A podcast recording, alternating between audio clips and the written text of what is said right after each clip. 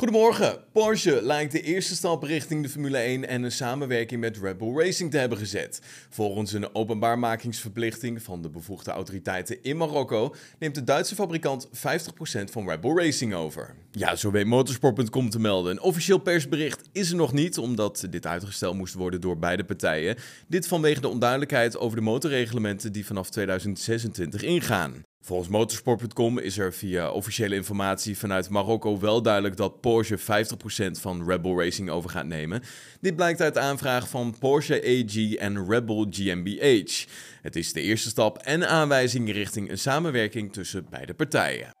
Volgens Autosport.com heeft de Audi juist de pijlen gericht op het team van Alfa Romeo. De Duitsers zouden in onderhandeling zijn om 75% van de aandelen van eigenaar Finn Rausing over te nemen. En de rechterhouder van de Formule 1 in Nederland, Viaplay, gaat werk maken van het uitbannen van het gebruik van een VPN onder klanten.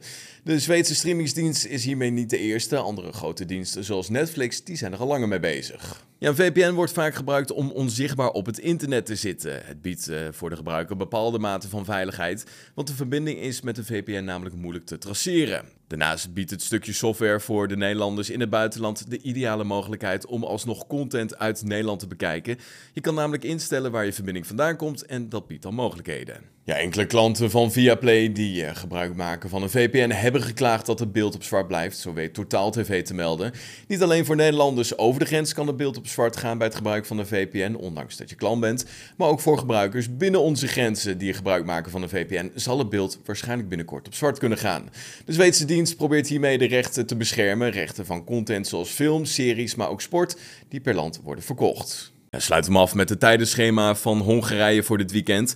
Vrijdag om 2 uur is het tijd voor de eerste vrije training en om 5 uur in de middag kun je genieten van de tweede vrije training. Op de zaterdag is het om 1 uur tijd voor de derde en laatste vrije training. En om 4 uur kunnen we genieten van de kwalificatie. De race, de Grand Prix van Hongarije, begint deze zondag om 3 uur in de middag.